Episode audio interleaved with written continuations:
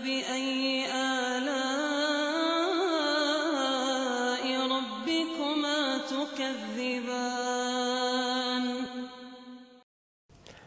Baik, yang ketiga orang yang melakukan orang yang niat melakukan puasa.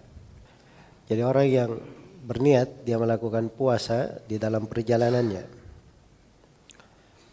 Atau sebaliknya dia puasa di negerinya kemudian melakukan perjalanan di tengah hari. Iya. Maka menurut penulis di sini dia berbuka puasanya batal tetapi tidak membayar kafarah. Tapi tidak membayar kafarah. Dan ini memang betul ya disebut oleh penulis karena seorang yang melakukan perjalanan dia boleh berbuka. Berbukanya boleh dengan makan, boleh dengan minum dan boleh dengan melakukan hubungan suami istri.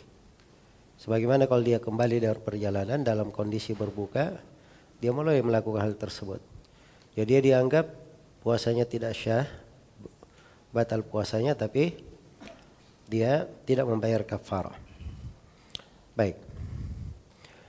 Jadi ini beberapa pembahasan yang disebut oleh penulis di sini.